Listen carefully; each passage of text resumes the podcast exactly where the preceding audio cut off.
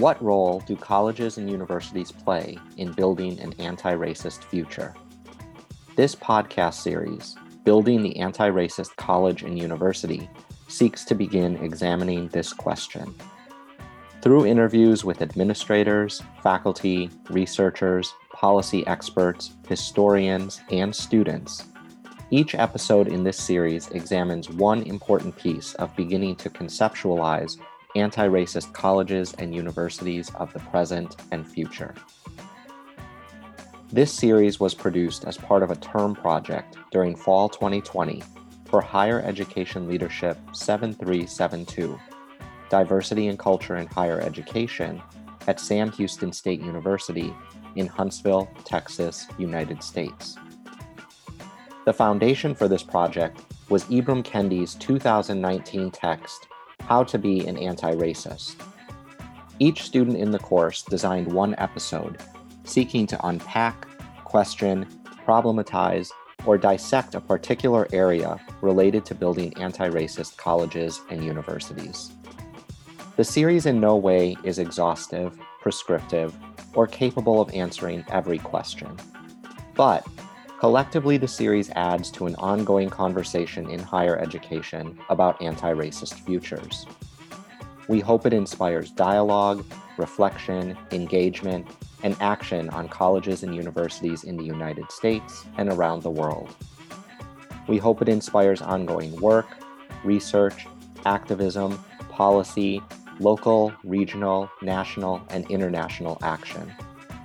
We hope it brings us one step closer to an anti-racist future in post-secondary education. This episode is Brave Spaces in Community Colleges.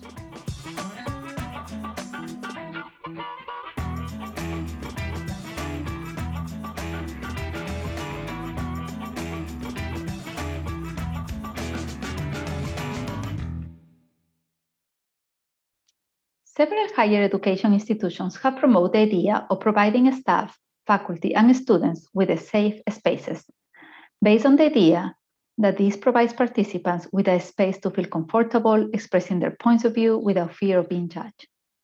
Others, such as Brian Arao and Kristi Clemens, authors of From Safe Spaces to Brave Spaces, emphasize the need to move beyond safe spaces, as several ideas and practices implemented under this umbrella have resulted in non-intended outcomes, such as promising participants a sense of safety.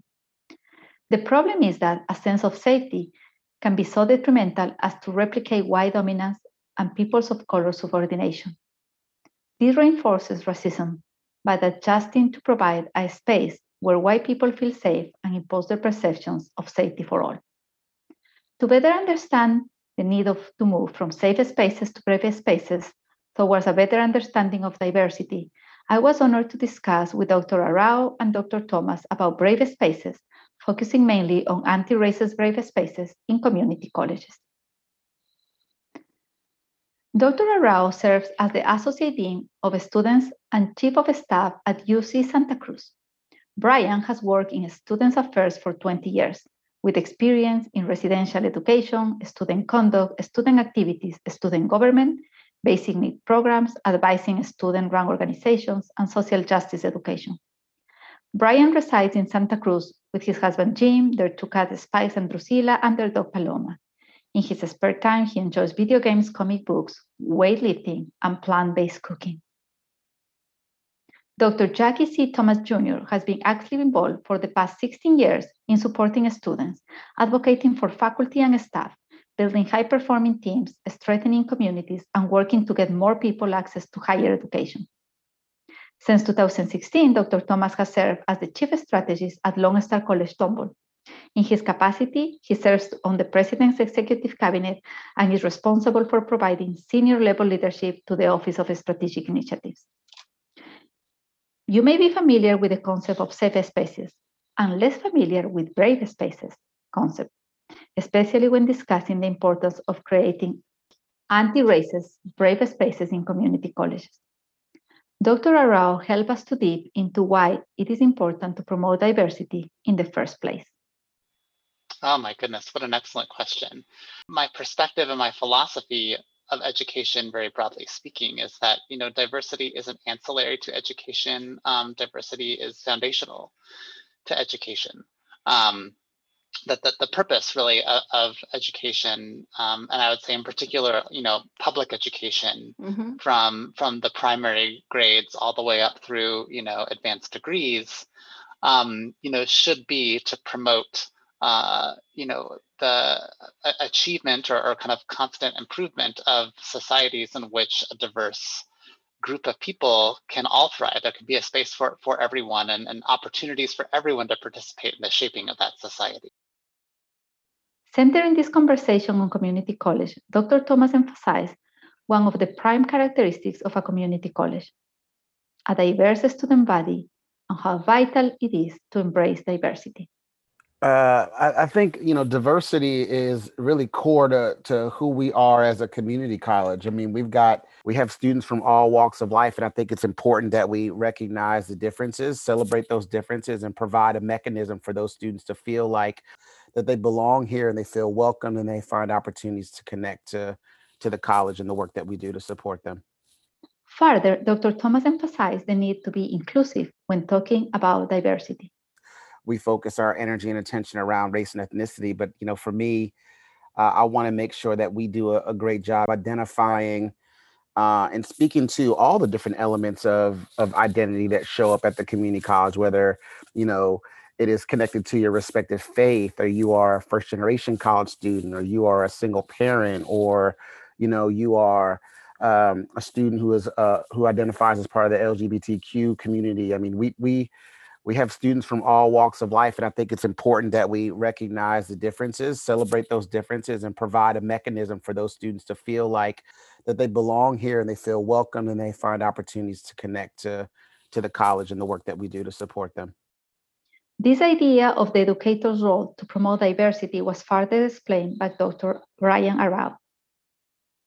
It requires us, every single educator, I think, to mm-hmm. develop the capacity to facilitate students learning about diversity, learning about social justice, learning about equity. And those are very difficult subjects to teach about, or to help students to learn about, and develop deeper understandings of diversity. You know, it's simultaneously something that is wonderful, but that also means that there are different viewpoints, different perspectives, different lived experiences that students bring with them to the university, and oftentimes it can be very challenging for a diverse group of people to then, you know, figure out how to engage from and learn with one another. I think the role of the educator is to help students themselves to engage with each other and to build and construct knowledge around every subject, in particular, I think, diversity issues. Brian has worked extensively on creating brave spaces as an alternative to safe spaces to promote an environment that challenges participants to discuss controversial topics such as racism. He explained how important it is to shift away from the language of safety and toward one of bravery to learn about diversity and social justice, especially in diverse groups. To have, you know, a deep and real and authentic dialogue across difference about social justice issues in an environment of safety. Now that doesn't mean that I don't, you know, that it should be a dangerous space. Yeah, either, yeah, right? Yeah. So, you know, because sometimes people are like, you know, what do you mean by that? I certainly don't mean that it should be a place for, you know, actual attacks or physical violence or that sorts of thing. But when you think about what safety connotes, I think it can, for many people, and this was my experience, you know, earlier in my career as an educator, is that people expected a safe space to feel comfortable. Mm-hmm. They expected it to feel like a place where they weren't going to be challenged very much. And if they experienced any kind of intense emotionality in that space, then it became for them that didn't compute with safety, right? Mm-hmm. And I think that the very nature of learning about diversity and social justice, especially in diverse groups, means that people are almost certainly going to feel difficult. It's going to be challenging. They'll feel difficult emotions.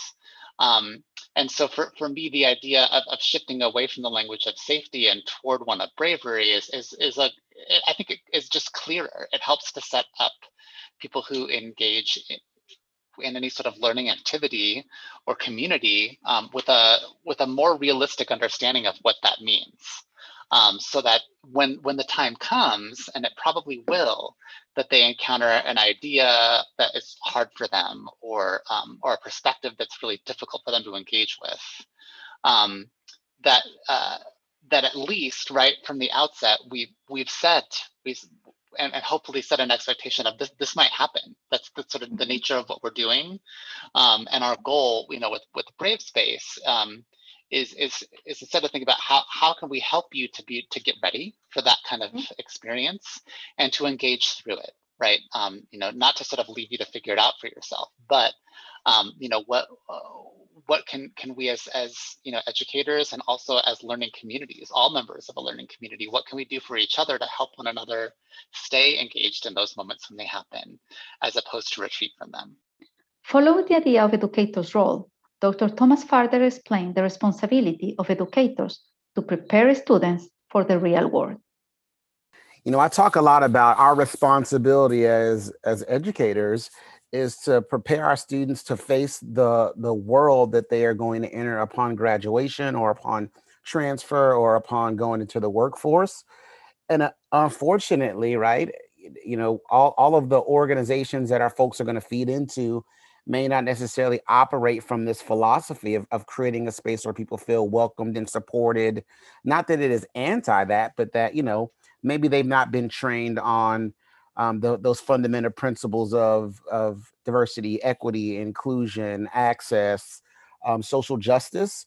So if that is missing from a space, and we're training students to, feel like as they are having hard conversations that we are trying to kind of coddle them or prevent them from having their feelings hurt. When they go into a situation where they've got a colleague or a supervisor who either doesn't know or doesn't care, I feel like we're doing them a disservice where, as you describe brave spaces, right, and this idea of putting them in a space to feel challenged, I think that is more realistic, right? When you go into the world or when you're engaging with conversations with people who have different beliefs or different values, to not feel like you've got a resort when it's uncomfortable, but that you feel confident in who you are and your beliefs, and that you can have a constructive conversation with somebody without having to feel like you've got to, step away, or that you're concerned that your feelings may be hurt or somebody else's feelings may be hurt. So I think, human beings have to be brave. They got to be brave, right? They've got a series of barriers, obstacles, challenges, stories, things that they've overcome that have gotten them to the front door of our college. And I would hate to then put them in a space where, they've gone through all this adversity and now all of a sudden we want to try to shelter and protect them, right? I want them to be able to build on that challenge, that adversity, build up on that grit to be able to have those hard conversations. And I think we can cultivate that at the community college.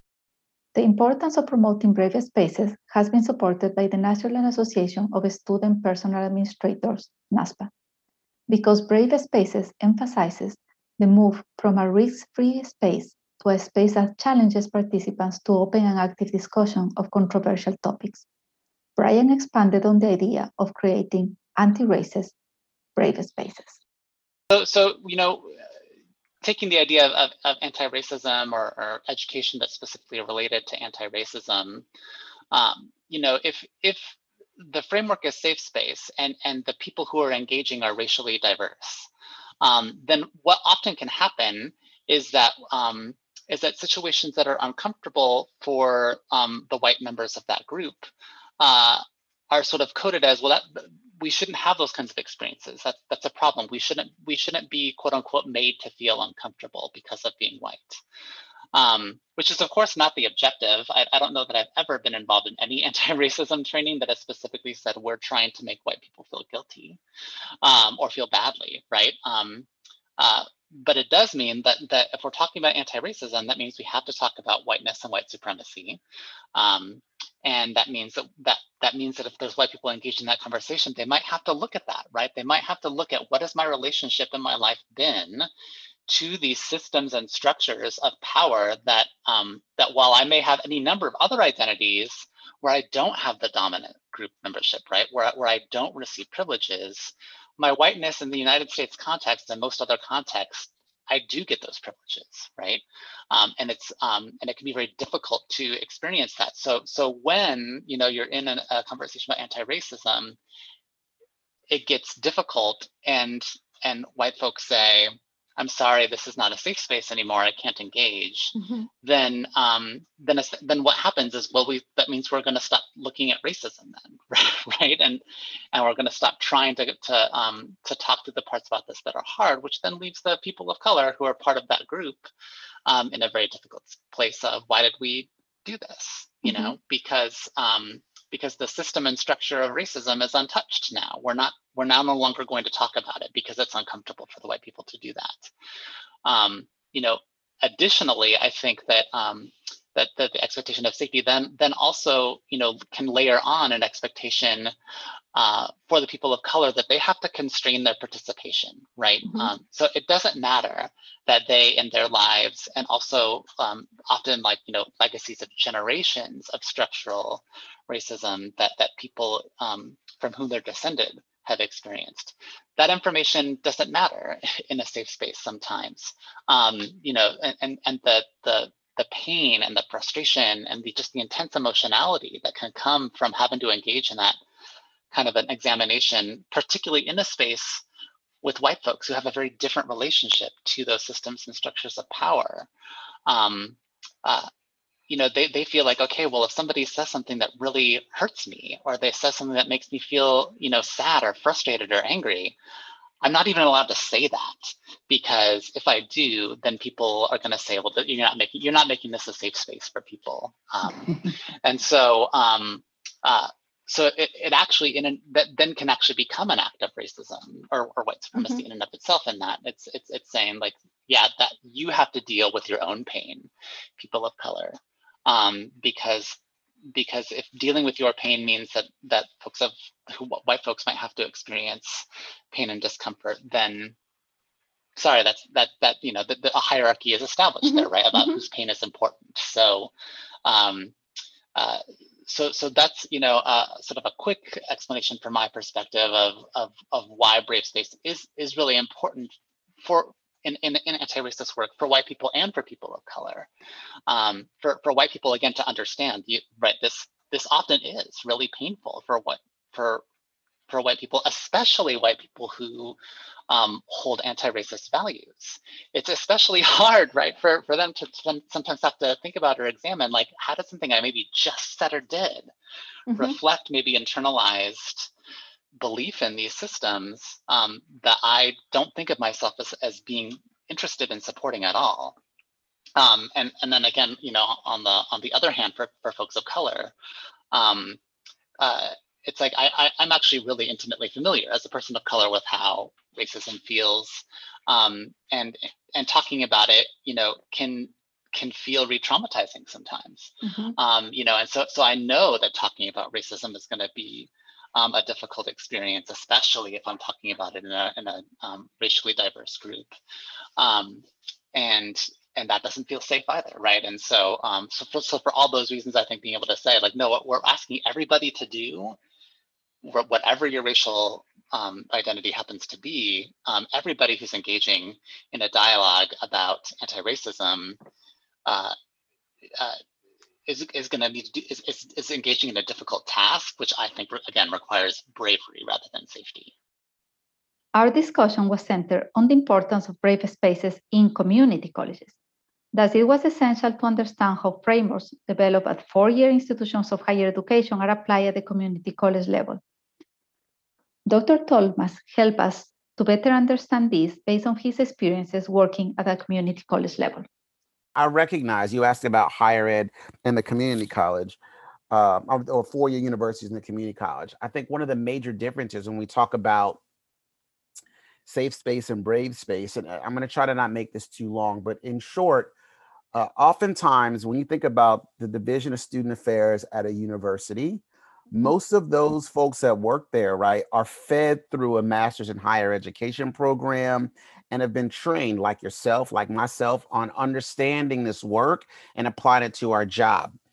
Everybody that comes to the community college has not got a master's in higher ed and isn't taking a diversity class or student development theory. It's just a different career pathway. I'm actually speaking to a group of master's students next week in a higher ed program. And, you know, one of the things that I always do when I have that opportunity is to have a conversation about career pathways into the community college, because what happens, Yolanda, to your question is, if we're not trained on that work, right, if you don't have folks who are graduating from master's programs or, you know, working at institutions that are fostering an environment where you're having these conversations, when they come to us, well, number one, that's if they come to us, but when they do, oftentimes that work is absent. So, for example, you know, you would think that at a large system like Lone Star College, that we would have a chief diversity officer and that there would be offices of diversity and inclusion all throughout the institution. And that's not the case. And that's not a fault of Lone Star, right? It's just the research that you're reading, the conversations you're having isn't fundamentally built into how we operate as an institution. So we don't have faculty members doing research on, you know, our sociology faculty, our psychology faculty, our education faculty aren't cranking out these articles because that's not what they're expected to do. So just the infrastructure at both four-year universities and two-year institutions are just, they're different. And I think because of the lack of people from master's programs feeding into community college, things like DEI work end up missing. We just don't have it. So for us, you know, I'm grateful that we pulled Jeremy Kirk from Auburn University. So bringing him in from a place that's having these conversations, right, from an institution that's doing this type of work is a benefit to us. But I would argue, this is purely anecdotal, but if you would look at the workforce at a community college, particularly those that work in student services, I would bet that a majority of them did not go through like a traditional master's in student affairs or counseling program, right? That's just that we have not in higher ed set up a clear pathway into the community college workforce through programs in higher education. We're starting to now through community college leadership programs, but in general, when I was in a master's program, nobody was saying, hey, look, you should think about working at a community college. So that's a long way of saying, just from a structural perspective, right, an organizational perspective, we're just not built like 4 years, and we don't have, I don't want to say the knowledge base, I can't even think of the right word, but we're just not designed to be current on issues that are coming up from NASPA, right? So we're fortunate that you've got a community college division, but that's something I think that was just established more recently, you know? Yeah. So we just got work to do, but I'm grateful that we are in a place now where we all have to have the conversation. 4 year, 2 year, private, public, the world has opened our eyes up, and now we've all got to do the work. Further, Dr. Jackie Thomas shares some experiences and practices at the community college level that might set up safe spaces and also brave spaces. He mentioned the work done by the college civic engagement team to have those hard conversations and the college initiative to build a diversity, equity, and inclusion certification. One of our faculty members, like during Free Speech Week, there is a wall where students get a chance to write what they want to write. And, you know, when you walk by, I mean, there are moments that will make you cringe, right? But I respect the fact that we have created a space for students to be able to voice what they feel, what they believe, in a space that they've established trust in and they feel welcomed in. So I in short, think moving from safe to brave is a great idea. And I think we would be doing our students a disservice by not challenging them to deal with adversity and difficulties and hard conversations at the college when that's what they're going to face in the real world. Last year built a diversity, equity, and inclusion certification that is designed for faculty, staff, and administrators to look at kind of different pieces of diversity, equity, and inclusion, particularly around racism, anti-racism, identity. There's a section on having an understanding of the students that we serve. We talk about microaggressions. I mean, it's just an amazing program designed by one of our faculty members and a staff member. And yeah, I think that we have to be able to have conversations about racism, particularly anti-racism. But I also think it's important to be aware of where you are, right? So I'll be very transparent in that where we are located north of Houston, trying to have conversations or how do I want to say this? I think it's important for us to think through if we want to engage not only our college, but our community in discussions around diversity, equity, and inclusion. I don't think we run away from race, but I think that we've got to be very strategic in how we approach diversity from, you know, the place in Texas that we sit. So for example, you know, I want to make sure that we're also having conversations about how we, you know, how we engage with our students from different countries. I want to be able to have conversations about, women in leadership, right? I want to be able to talk about, for lack of a better way of describing it, kind of subordinate groups that exist, whether it's having a conversation about women and the power dynamic between men and women in the workplace, or having a conversation about social class, which is huge in our area, right? And using it as an entry point, because I think that oftentimes when you talk about race, you talk about anti-racism, those who are unfamiliar with the topic or feel uncomfortable run far, far, far, far away, right? Yeah. And I think we've got a responsibility to introduce to people that, you know, when we're talking about diversity, equity, and inclusion, social justice, race is fundamentally important in those conversations. But I also think that when you dive right into a topic that's that controversial, you can turn people away, and then you're, you know, it makes it hard for you to do the work. So it's really our strategy to it's kind of a two-pronged approach, right? We are definitely adamant about, let's talk about how we can create professional development opportunities and have conversations, particularly around race and racism and anti-racist practices, but also how can we approach other aspects of diversity, equity, and inclusion that could engage more people, could have allow us to kind of, for lack of a better way of describing it, sneak in through the back door and then approach some of those more difficult conversations once we've built this foundation about what this work does, right? It's not just about Black and white and brown. It's also about women. It's also about students with disabilities or individuals with disabilities. So how do we engage that population? It's also about religion and faith and spirituality, and how do we have those conversations that build upon this overarching idea of DEI work, but also allows us to not shy away from hard conversations. So that's, I mean, you know, I've kind of gone in a lot of different directions in the conversation, but in short, Yolanda, I think it is, yes, we've got to do the work. Two, I think you've also got to be very strategic in how you approach the work, especially if you're trying to find ways to engage stakeholders who may be reticent to be involved or feel uncomfortable. And I know a lot of this work is about discomfort, but I think it's also about, you know, coalition building and relationship building and strategy, so that we can make sure that we're supporting everybody. And this is coming from a Black man, so. Frequently, higher education institutions promote professional development on diversity and inclusion, focusing on staff and faculty. An important point made by Dr. Thomas was on how to include students into this critical conversation.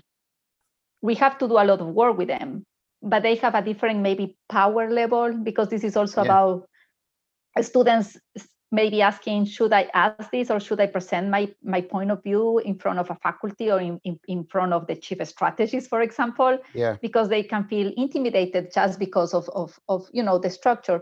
So how do you think, what will be one of the main, you know, one thing that you will say, let's do this because this is going to help students to feel brave enough to talk about these issues? Yeah, we've got to educate the faculty and the staff. So if a faculty member can't help facilitate a conversation or create an environment that warrants difficult conversations because of their own beliefs or values, I think it's going to shut a student out. You know, we could we can create physical spaces all over the place and tell students to come here and debate it out. But, you know, a majority of our students spend time in the classroom. So we're, you know, I praise our student life team because they do an exceptional job of planning programs. But, you know, we're not like a 4-year where, you know, you got programs that can run from 9 o'clock in the morning until 11 o'clock at night. Our students are coming and they're going. So, you know, we've got to capture them in the classroom, and we've got to have faculty who are willing to have the difficult conversations. They feel confident in facilitating the hard conversations. They're able to pull out their own personal beliefs and values and encourage students to have the hard conversations. And that's really been my approach, right? I don't want to neglect the students, but if we don't have professionals that can help encourage and facilitate those discussions, we're doing students a disservice. Based on his experience, Dr. Thomas reflects on the steps a community college would need to create an anti-racist campus. He discussed the need to actively practice and encourage dialogue that moves away from a risk-free environment towards a space that promotes more participatory dialogue among different groups, especially in a community college context. Yeah, I think we've got to work with the people who are interested, or the people who are like, I'm 100% on board, or the people who are like, tell me more, right? And use that as a way to start building this coalition of advocates and supporters of the work, so that over time, those who feel like it's nonsense start to become the minority. And this is the reality, right? We are not going to be able to change it. We're not going to turn everybody into a DEI advocate or ally. That's just not going to work. I mean, it's not going to happen. We can do everything that we can, but some people are very much set on those core values and beliefs that make them who they are. And this work is either not interesting or they feel like it doesn't apply to them. And I think we could spend all of our time spinning our wheels trying to flip them, or we could spend our time working with the folks who tell me more, or I really, really want to do the work, and allow them to help us build upon a culture that is rooted in those fundamental principles of equity and access and diversity and inclusion and social justice. And for me, that's the approach that I would take. Complementary to the ideas provided by Dr. Thomas, Brian reflected on the different kind of work that needs to happen to engage people who are not ready to be part of or have different levels of understanding about the idea of an anti-racist brave space. You know, and so I think about, you know, what are the ways to, you know, kind of slowly start planting seeds, you know, in spaces where, you know, folks like, oh, maybe you haven't thought about this before, right? You know, even introduce concepts like, you know, what is equity? What does that mean? You know, and to find kind of the natural opportunities and touch points that might exist for students to do that. I've sometimes talked about, you know, finding opportunities to quote unquote sneak it in. Yeah, I like that term. And sometimes for me, it's around like stuff that like I really like to do and I think is really interesting, and I know students do as well, which isn't directly connected, or isn't kind of obviously associated with, you know, social justice work. You know, so one example of that for me is comic books. I love comic books. I love superheroes. I always have, and my love for them has deepened as I've gotten older, in part because of the ways in which I think that, you know, stories about superheroes and stories that happen in comic books have always been and are really leaning into their capacity to be, you know, ways for us to reimagine how the world could be. You know, and so, you know, like I find that there are so many great opportunities, like, you know, when I'm, you know, students are like, I love Marvel movies, like me too. And we talk about them, but you can talk about like race shows up in Marvel movies, actually. Yeah. Like, let's talk about that, right? Like, and let's talk about how it shows up, you know? Like, isn't it interesting that, you know, the first group of Avengers were all white, all of them. Like, what's that about, you know? And really, and same, but I'm asking it as a serious question, like, how did that happen, you know? Mm-hmm. And how and why is that starting to shift? And why are people, you know, thinking about, like, you know, the kind of the racial makeup of our superheroes nowadays, the gender makeup, right? Like, one of them was a woman, only one. Mm-hmm. Like, what's that about? You know, like, how do queer identities show up? How does disability show up? I mean, there's so many different interesting opportunities to, I think with a group that, like, you know, like, oh, I wasn't necessarily expecting to think about this, but you're talking about it with me in this context that feels kind of fun and interesting and mm-hmm. safe for me. Like, I know something about this. Mm-hmm. And so I have definitely found that that is a cool way to again, get folks primed and ready for, gosh, maybe I do want to go to that thing that's like an anti-racist brave space. Like, maybe that would be interesting to me. I didn't think it would be before, but like, I just had this like interesting conversation about this thing I'm super passionate about and the way that race is part of it. To conclude our interesting discussion about brave spaces, focusing mainly on anti-racist brave spaces in community college, Dr. Arao emphasized on the importance of being critical educators and always thinking critically about the context, figuring out the kind of principles and the theoretical underpinnings that guide us, and think about how to do that differently in each particular environment. So think about this work as a framework that is evolving. And thus, it's vital to keep this conversation going, to hear from others, to have meaningful conversations about brave space. Dr. Jackie Thomas agreed that it's crucial to have meaningful discussions. Take time to think about the best way to do this work and be mindful of the potential consequences of the implemented strategies on each specific institution and environment. To take time to research, to look at trends and see how leaders in other institutions, 4-year and 2-year, are doing this work that can be adapted, to listen to students, and most importantly, to work for the right reasons.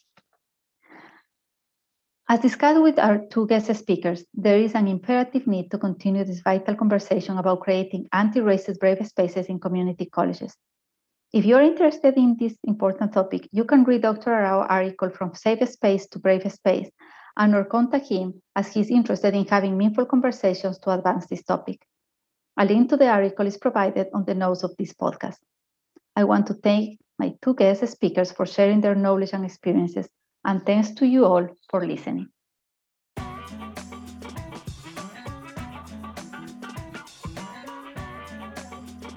This podcast series was produced by Paul Eaton, Assistant Professor of Educational Leadership at Sam Houston State University, in conjunction with doctoral scholars enrolled in Higher Education Leadership 7372, Diversity and Culture in Higher Education, during fall 2020.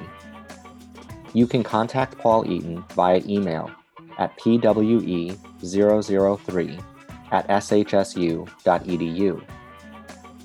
Content and perspectives presented in this series are intended for educational use.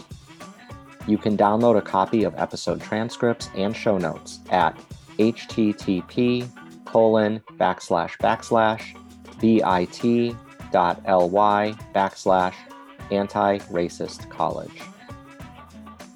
The views and opinions expressed on this program and series are those of the persons appearing on the program and do not necessarily reflect the views and opinions of Sam Houston State University. Thank you for listening. This has been an episode of Building the Anti-Racist College and University.